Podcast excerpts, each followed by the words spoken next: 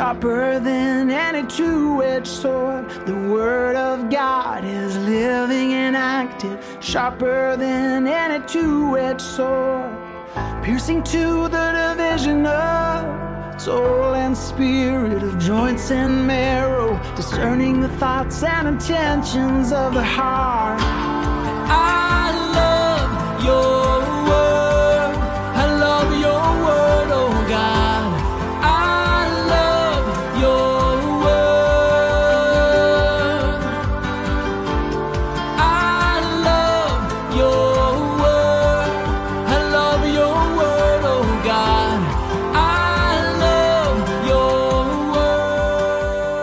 Amen. God is good. It's so good to be back. I, I've got to be honest with you. I don't know how you feel, but um, I hated missing.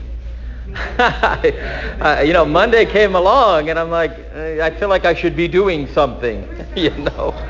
And I guess that's a good thing.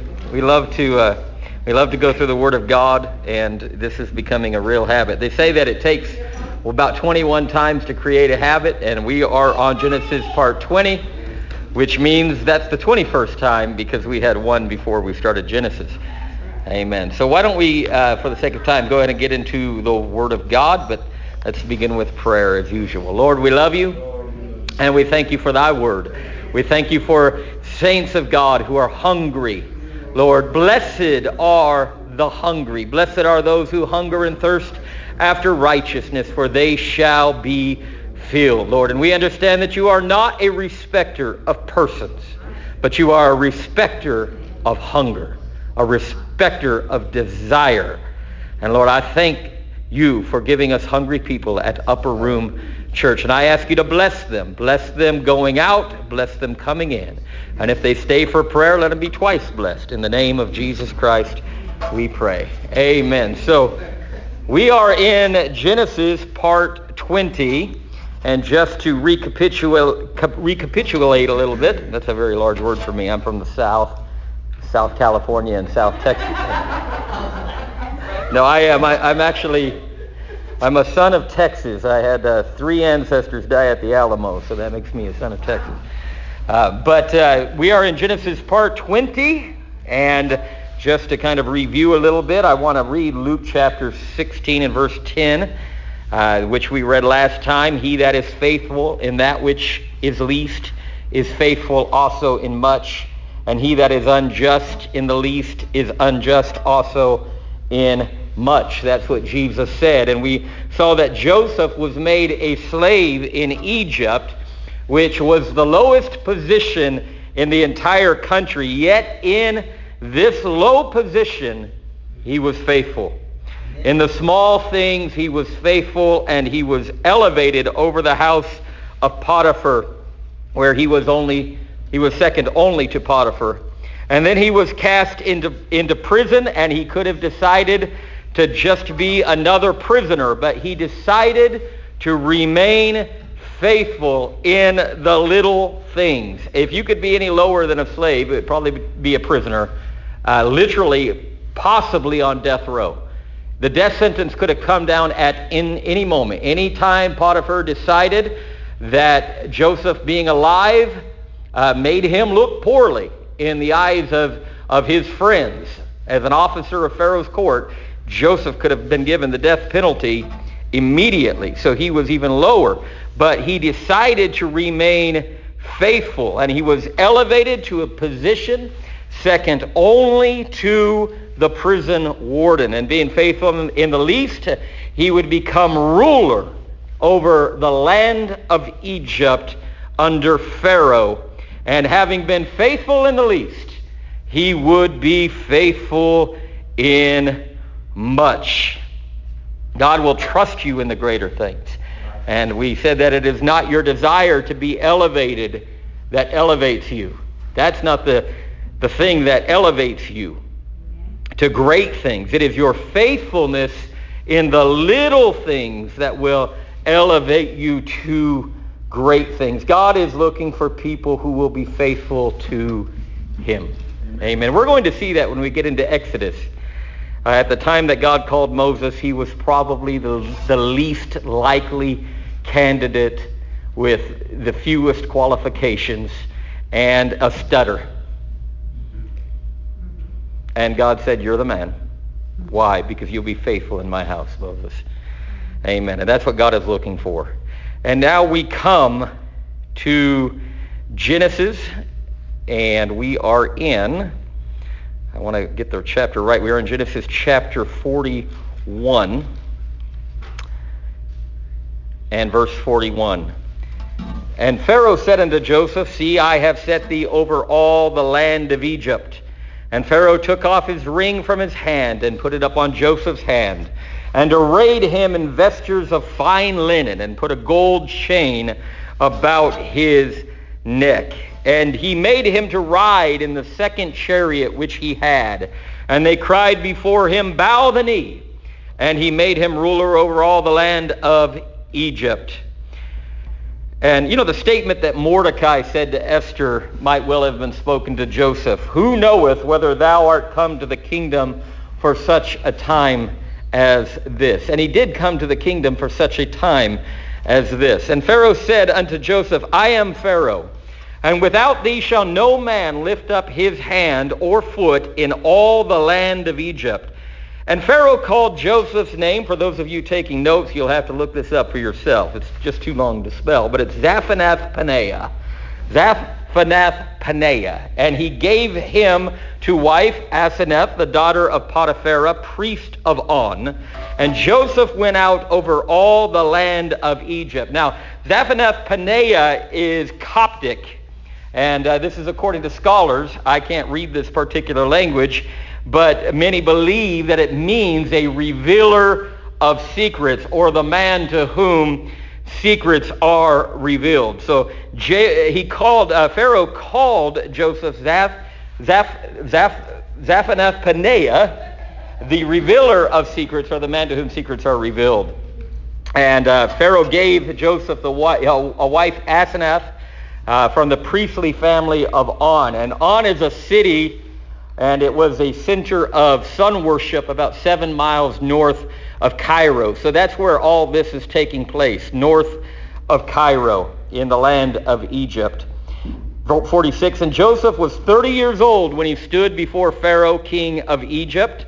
And Joseph went out from the presence of Pharaoh and went through all the land of Egypt. Who else was about 30 years old when he began his ministry? Do we know of a person? Jesus. Yes, he's about 30 years old. So he had been in the house of Potiphar as a slave and then into prison uh, as a prisoner. And now he is 30 years old when he begins his ministry. So he is going to have seven good years of, of uh, plenty where the crops bring forth uh, in the land of Egypt, actually really over the whole world, but he knew that these crops would be uh, good for seven years. Um, so I would say that he was now 30 years old. He was 17 when he left. We're looking at about 14 years, aren't we? About 14 years of the, the time of the good harvest, the seven years. And it will be another seven years okay, when the bad times begin to happen, and that's uh, 20, 21 years, so that's where we're at now here. But right now we're at uh, 13 or 14 years that he, since the time he was taken away from the house of his father. Uh, and in the seven uh, years, the earth brought forth by handfuls, and he gathered up all the food of the seven years which were in the land of Egypt, and laid up the food in the cities, the food of the field, which was round about every city, laid he up in the same. And Joseph gathered corn as the sand of the sea, very much, until he left numbering, for it was without number. In Psalms chapter 1, 105, the 105th Psalm, beginning at verse 16, the Bible reads, Moreover, he called for a famine upon the land. He broke the whole staff of bread. Who? God did. He sent a man before them, even Joseph, who was sold for a servant, whose feet they hurt with fetters. He was laid in iron until the time that his word came. The word of the Lord tried him. When you are in a trial, you are being tried. He was being tried. Don't give up. Be faithful in whatever the Lord has placed in your hand, even if it means sweeping out the prison cells. Be faithful. Trust in God no matter what the situation is. Faith is a word translated from Hebrew and Greek from words that mean faithfulness. And that's why if you have faith, it's not simply just believing, but if you have faith, you will also have works. Joseph had faith, so he was faithful in the little things. And Psalms goes on, the king sent and loosed him, even the ruler of the people, and let him go free. He made him Lord of his house and ruler of all his substance, to bind his princes at his pleasure and teach his senators wisdom. Isn't that beautiful? That God tried Joseph. He allowed him. The Bible says the word of God tried Joseph. And when Joseph was faithful, he, the, he, God made him the ruler of the land. Can somebody tell me who the Word of God is according to John chapter 1? In the beginning was the Word, and the Word was with God, and the Word was God. The same was in the beginning with God. It's part of our homework. Uh, what we're doing here is we're trying to find Jesus everywhere, aren't we? We're trying to look for him as we go throughout the Scriptures. So here's one thing that I'd like you to do as we go along, because I might miss something. And actually, we could go all the way back to Abraham. Whenever you see that the word of the Lord came to somebody or did something, take a very careful look. Because what does the Bible says? Say, the Bible says, in the beginning was the Word, and the Word was with God. The Word came to Abraham, and the Word walked between the sacrifices. Abraham saw him. The Word of God came to Jeremiah. And the Word of God reached his hand out and touched Jeremiah on the lips. Jeremiah saw him. In the beginning was the Word, and the Word was with God, and the Word was God. The same was in the beginning with God. And so as, as we go through this, I want you to look for the Word. That's just another name for the one who is the essence and the substance of God. That's who he is. And when he speaks, we will see that he speaks as Yahweh. He speaks as God because he is God.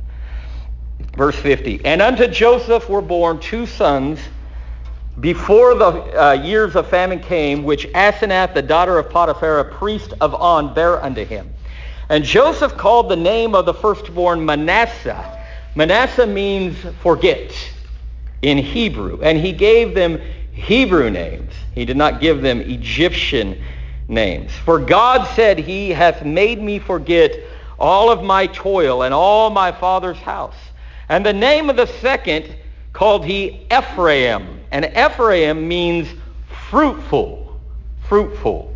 For God hath caused me to be fruitful in the land of my affliction. So he may have been second to Pharaoh in Egypt, and he may have even looked like an Egyptian, but his heart was still the heart of a Hebrew, a son of Israel. And he gave his sons Hebrew names. And so we now have the completion of the tribes of Israel.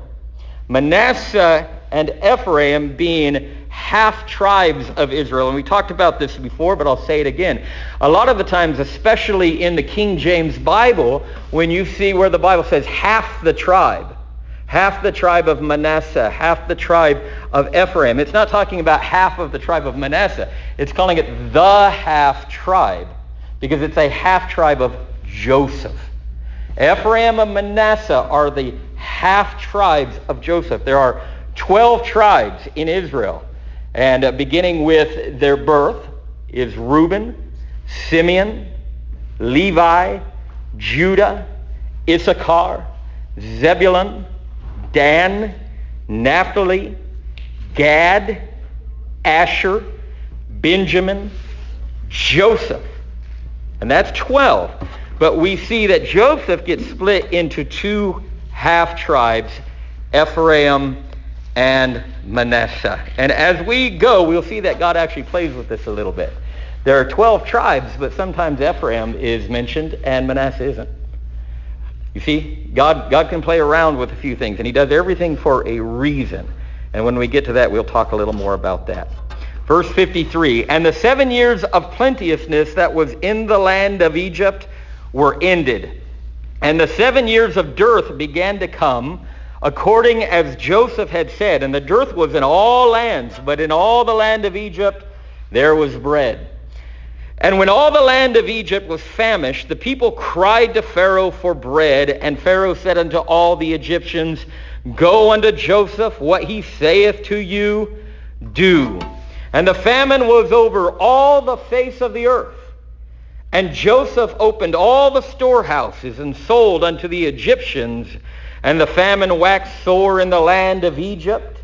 And all the countries came into Joseph for to buy corn because that the famine was so, so sore in all the lands. Now we hear so much about the great power and wealth and the might of ancient Egypt. And it is my belief that the bulk of their wealth came to them because of the wisdom God gave to Joseph.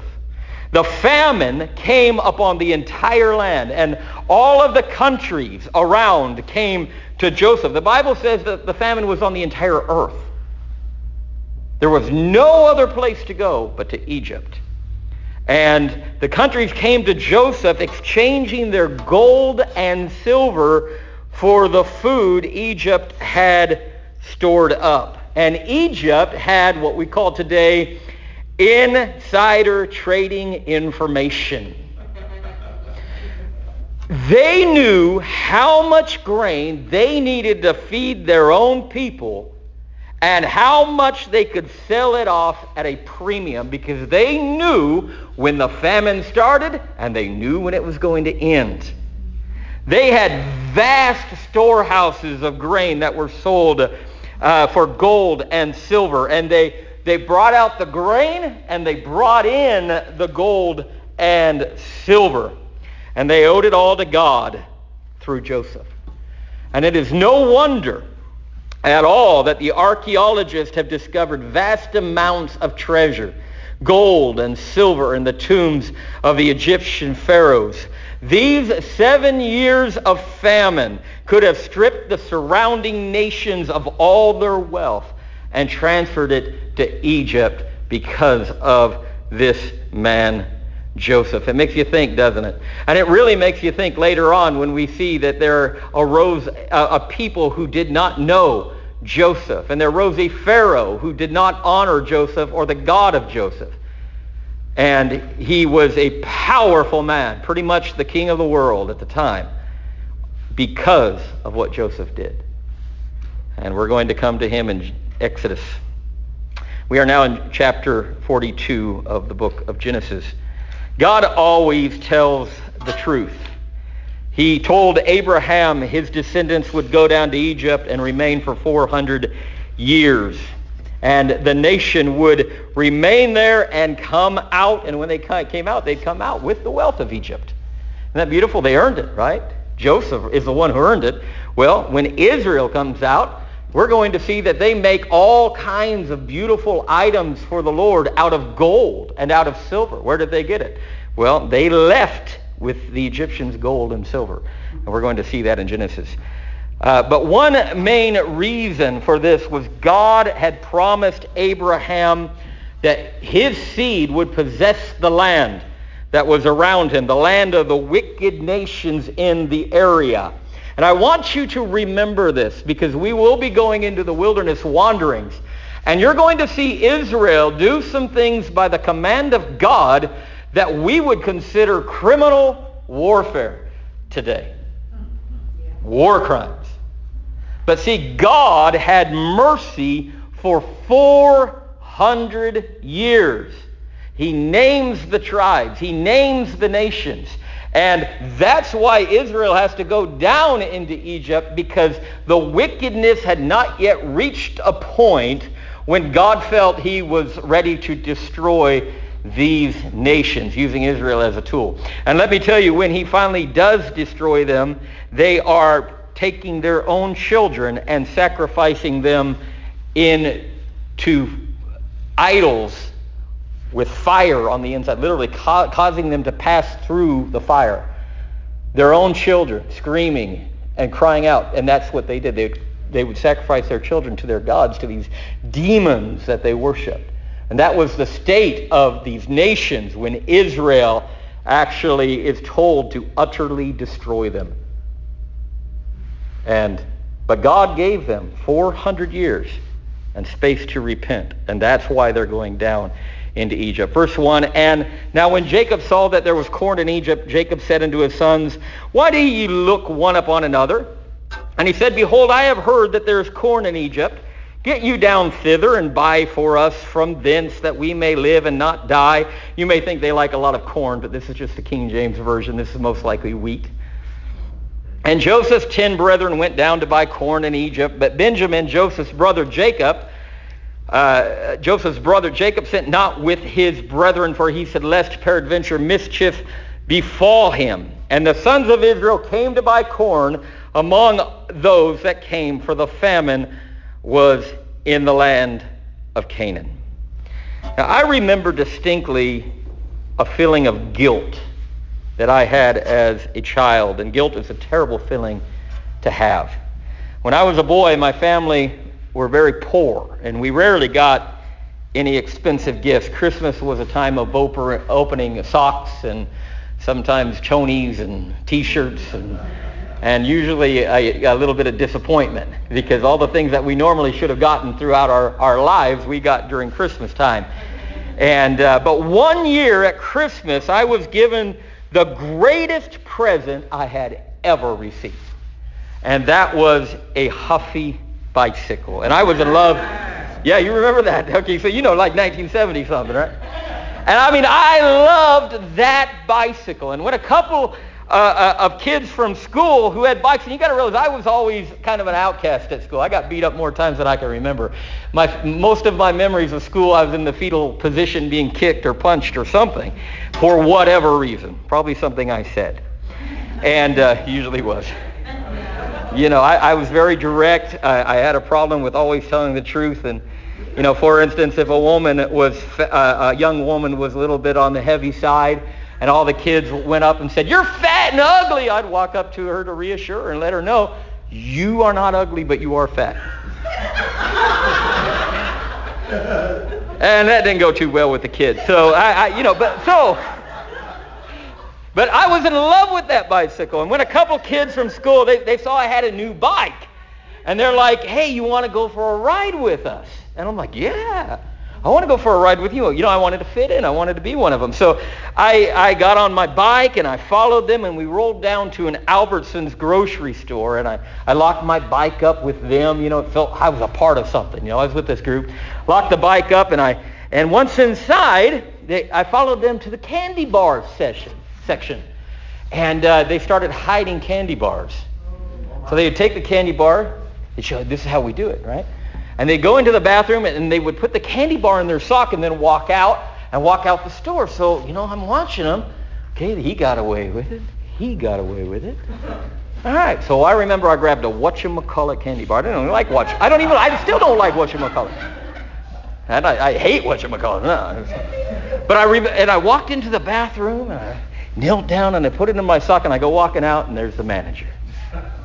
He looks at me, goes, you going to give me that candy bar or are you going to buy it? You gonna, what are you going to do with it? I said, what candy bar?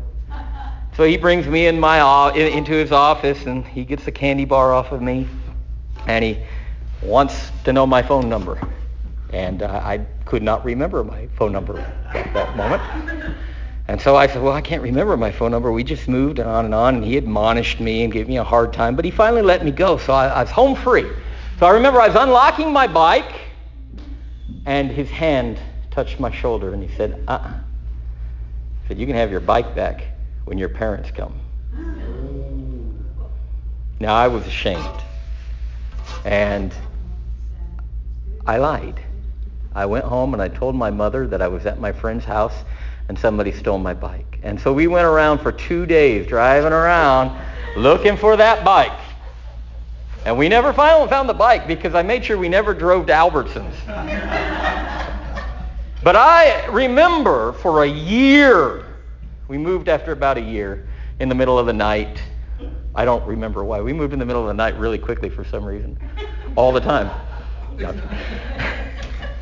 but, but I remember my mother shopped at Albertsons. So all the kids would go into Albertsons where she'd give them a little treat, buy them a little candy, whatever. So it was always a fun thing. But I would always find an excuse to, I'm going to wait in the car. And I would be in the car dreading that that bike was on display with a big sign on it. This bicycle belongs to a thief. And uh, for a year, every time she went, and I remember that guilt. Every time we went anywhere near Albertsons, that guilt would just grip me, and terrible, terrible guilt that I felt. And I had, I had restless nights thinking about what's going to happen. Because, you know, the, the longer you keep such a thing a secret, the worse it, the worse it actually is. And I am positive that the guilt Joseph's brothers felt after selling their own brother into slavery must have been incredible. And every time they saw their father's face, they saw the pain in his face, the effect of the suffering and the loss uh, uh, of his beloved Joseph on his, on his face and how it aged him. They felt that terrible guilt. And the longer they took, the longer they remained silent, the worse it became. They could have told him a month later. They could have told him a year later. But now, 13, 14 years later, they're going down to Egypt. And you know what they were thinking about while they were going down to Egypt? They took Joseph down to Egypt. And I guarantee you their thoughts as they went and their conversation as they went were was nothing more than Joseph. Remember what we did to Joseph. Where do you think he is? Do you think he's still alive? Does he even want to be alive? What did we do? Why did we do it? Simeon, it was your idea. Reuben says, I tried to stop you. And they come down to Egypt. Verse 6. And Joseph was the governor over the land, and he said, he, he, and he it was that sold to all the people of the land. And Joseph's brethren came and bowed down themselves before him with their faces to the earth. And you know, Joseph remembered that dream. I'm the ruler of the land. Joseph could have given the word, and justifiably so, had them executed. He would not have had to have a trial. He remembered the dream. And Joseph saw his brethren, and he knew them, but made himself strange unto them, and spake roughly unto them. And he said unto them, Whence come ye? And they said, From the land of Canaan to buy food. And Joseph knew his brethren, but they knew not him. Now we know how the pharaohs of, of Egypt dressed. And, you know, they would shave their head. They would wear some kind of wig. They wore makeup around their eyes. There was a way that these that the royal people would dress. So you've got this young man who, being a Hebrew, would have had a beard, and he's clean shaven, and he's bald.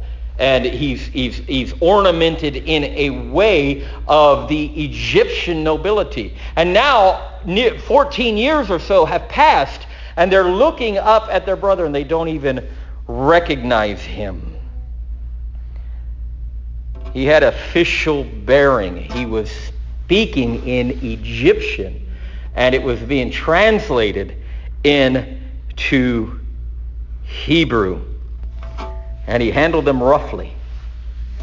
And uh, they must have been trembling. Because this is pretty much at this moment the most powerful man on the planet. Or the second most powerful. And they said unto him, Nay, my Lord, but to buy food are thy servants come. We are all one man's son. We are true men. Thy servants are no spies. So um, he basically says, you're spies. And you came to spy out the land. And they're saying, we're not spies. And he said unto them, Nay, but to see the nakedness of the land ye are come. And they said, Thy servants are twelve brethren, the sons of one man in the land of Canaan.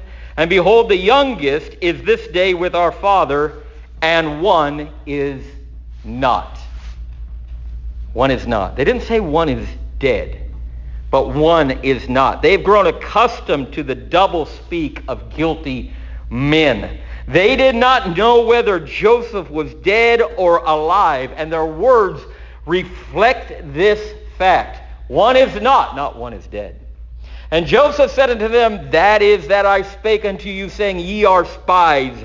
Hereby ye shall be proved. By the life of Pharaoh ye shall not go, for, go forth hence, except your youngest brother come hither. Send one of you, and let him fetch your brother, and ye shall be kept in prison, that your words may be proved, whether there be any truth in you.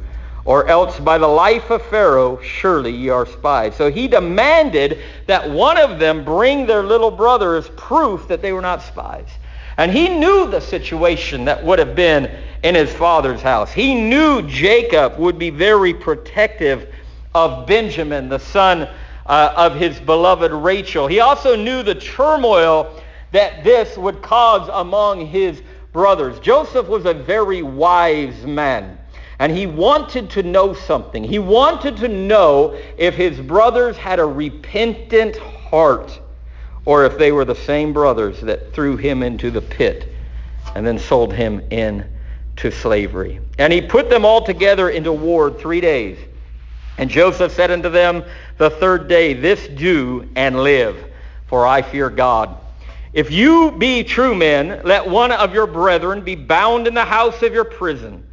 Go ye, carry corn for the famine of your houses. But bring your youngest brother unto me, so shall your words be verified, and you shall not die. And they did so. And they said one to another, We are very guilty concerning our brother. See, that's where their thoughts are. They're not thinking about Benjamin now. They're not thinking about Simeon. They're thinking about Joseph. And the whole way down they were thinking about Joseph. And while they were there, they were thinking about Joseph, consumed by their guilt. We are very guilty concerning our brother in that we saw the anguish of his soul when he besought us, and we would not hear. Therefore is this distress come upon us. And Reuben answered them, saying, Spake I not unto you, saying, Do not sin against the child, and ye would not hear? Therefore behold, also his blood is required. And they knew that Joseph, they knew not that Joseph understood them, for he spake unto them by an interpreter. How strange it must have been for Joseph to listen to his brothers as they spoke openly in Hebrew, thinking him to be an Egyptian. And the guilt that they had for 20 years had consumed them. It was apparent to him. They, they were feeling like my chickens have come home to roost. I told you I'm from the South. They were going to finally pay for what they did to Joseph. They were being ordered by the second most powerful man on earth to bring Benjamin, their youngest brother, the last son of Jacob's old age, down to Egypt, where they would surely be made prisoners and sold into slavery. They had no idea that Joseph was hearing and understand, understanding every word that they spoke. And he turned himself about from them and wept and returned to them again and communed with them and took from them Simeon and bound him before their eyes. Then Joseph commanded to fill their sacks with corn and to restore every man's money into his sack and to give them provision for the way. And thus he Thus, thus did he unto them. And they laded their asses with the corn and departed thence. And as one of them opened his sack to give his ass provender in the inn, he espied his money, for behold, it was in his sack's mouth. And he said unto his brethren, My money is restored, and lo, it is even in my sack. And their heart failed, and they were afraid. Now normally when you find money, it's a good thing. But when you are consumed by guilt, everything makes you afraid. Everything makes you fearful. And they said one to another, What is this that God hath done unto us? They felt that Joseph would accuse them of theft, which would support his accusation that they were spies. Guilt causes paranoia. The guilty person is always dreading the worst, looking over their shoulders, uh, and even ordinary things are looked at with suspicion and fear. And they're saying, what has God done to us? If we return now with Benjamin, we'll all be accused for theft and thrown into prison, or worse. But here's the problem. The famine was over the whole earth. They only had enough food. And when that food was gone, they would die of starvation. And they knew that they would have to return if the famine did not end. And they came unto Jacob their father into the land of Canaan and told him all that befell unto them. So they told him about their treatment by the Egyptian ruler and that Simeon was kept in prison. They told Jacob, we cannot return unless Benjamin comes with us. And Jacob refuses to let Benjamin go until finally their food supply starts running out. And Jacob now has no choice but to let Benjamin go down to Egypt with his brothers. You see how God's hand is in everything. God knows. He's going to guide their steps. He told Abraham that your descendants will go down into a foreign nation. And they will remain there for 400 years. And now he's making it happen. He, so many times we just think life happens. But you know, when you're in his plan, life doesn't happen. Uh, Hebrew uh, uh, uh, scholars and, and rabbis like to say that coincidence is not a kosher word. It's not a kosher word. God does not have coincidences.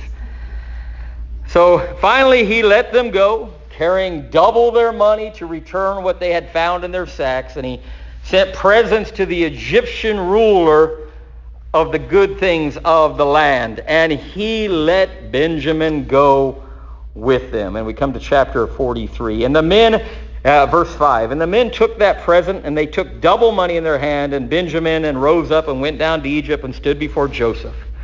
And when Joseph saw Benjamin with them, he said to the ruler of his house, Bring these men home and slay.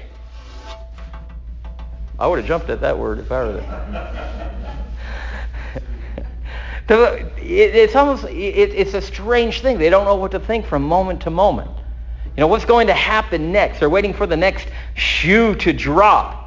And he tells them, bring these men home and slay and make ready, for these men shall dine with me at noon.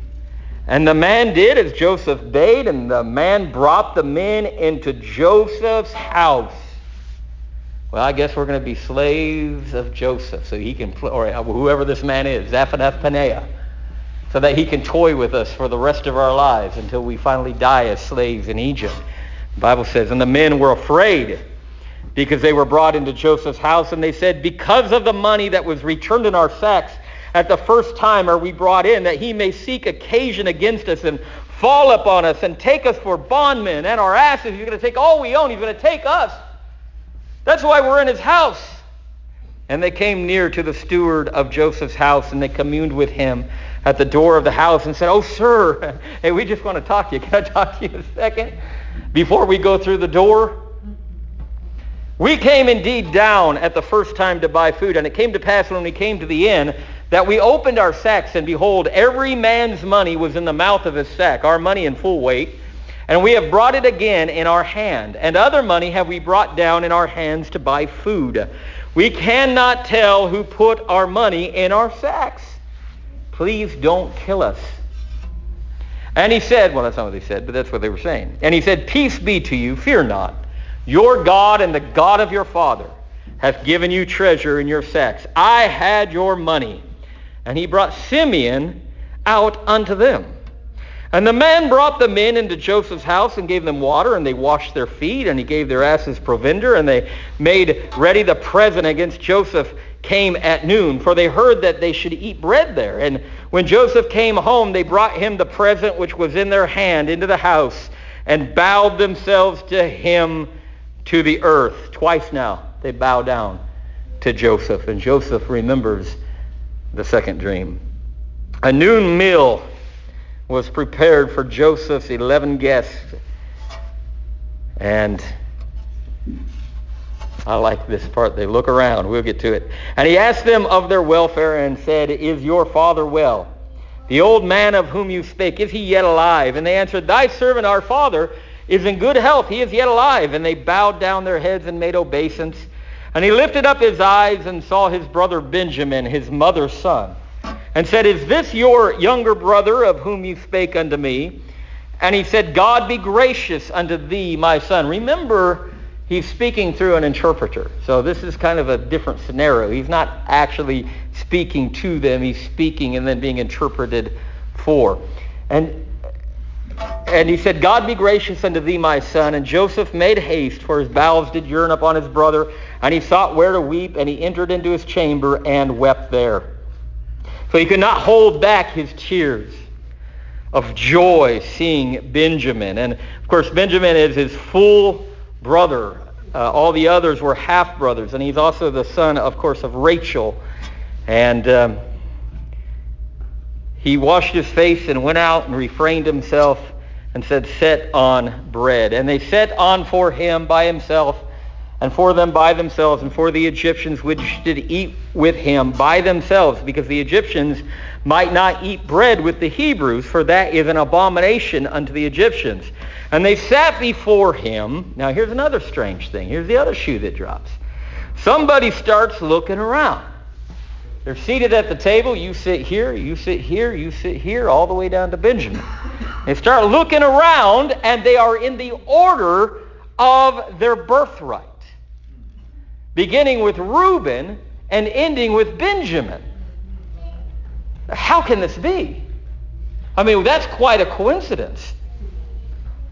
And they sat before him the firstborn according to his birthright, and the youngest according to his youth. And the men marveled one to another. Man, this man Joseph is well. This they don't know who he is, but this uh, this Egyptian ruler is not a man to be trifled with. How did he know the order of our births. And he took and sent messes unto them from before him. But Benjamin's mess was five times so much as any of theirs. And they drank and were merry with him. And that had to be very unsettling to his brothers.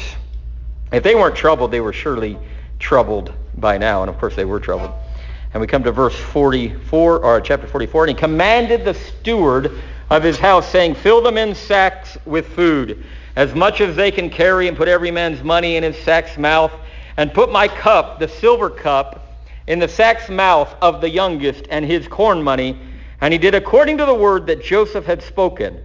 As soon as the morning was light, the men were sent away, they and their asses. Now Joseph was doing a very genius thing here.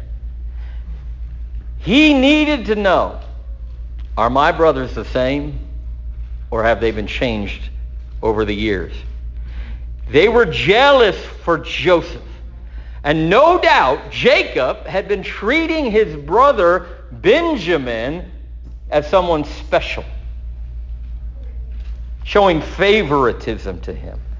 So he was going to divide, cause division among them and Benjamin, where they would have to choose whether or not to leave Benjamin a prisoner down in Egypt. And that's the genius of this. If they had no compassion for Benjamin, then they would have showed they had no repentance for what they did to Joseph. So Joseph sets him up. He manipulates the situation where they would be tempted to leave Benjamin as a slave in Egypt in order to save themselves.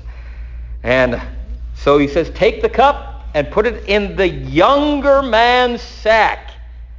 and then go after them and arrest Benjamin. Tell the other ones they're free to go. You can leave Benjamin here. You can go home. And let's see what they're going to do. Verse 4. And they were gone out of the city and not yet far off. Joseph said unto his steward, Up, follow after the men. And when thou dost overtake them, say unto them, Wherefore have ye rewarded evil for good? Is not this it in which my Lord drinketh, and whereby indeed he divineth? Ye have done evil in so doing. And he overtook them, and he spake unto them these same words. And they said unto him, Wherefore saith my Lord these words? God forbid that thy servants should do according to this thing. Behold the money which we found in our sacks' mouths, we brought again unto thee out of the land of Canaan. How then should we steal out of the Lord's house silver or gold? With whomsoever of thy servants it be found, both let him die, and we also will be the Lord's bondmen. And he said, No, also let it be according unto your words. He with whom it is found shall be my servant, and ye shall be blameless. I'm only going to take the man who has the cup. All of you get to go home. then they speedily took down every man his sack to the ground and opened every man his sack. And he searched and began at the eldest. You see the beauty of this? I'm going to just keep you all in, in anticipation. We're not going to begin with the youngest. We're going to begin with the oldest. And once again, how does he know who the oldest is and the next in line? Begins at the oldest and goes all the way down searching the sacks until he finally comes to Benjamin. And he searched and began at the eldest and left at the youngest, and the cup was found in Benjamin's sack. They rent their clothes and laid every man, laid at every man his ass, and returned to the city. They did not have to return. They could have said, you know, we left Joseph. We turned Joseph over to Egypt. He became a slave. Why don't we just turn Benjamin over, the little runt? It's just like his brother anyway. But they went and they followed him. They said, we're not going to do what we did before. I'm not going to continue to live under this kind of guilt for another brother. And Judah and his brethren came to Joseph's house, for he was yet there, and they fell before him on the ground. And Joseph said unto them, What deed is this that you have done? What ye not that such a, a man as I can certainly divine?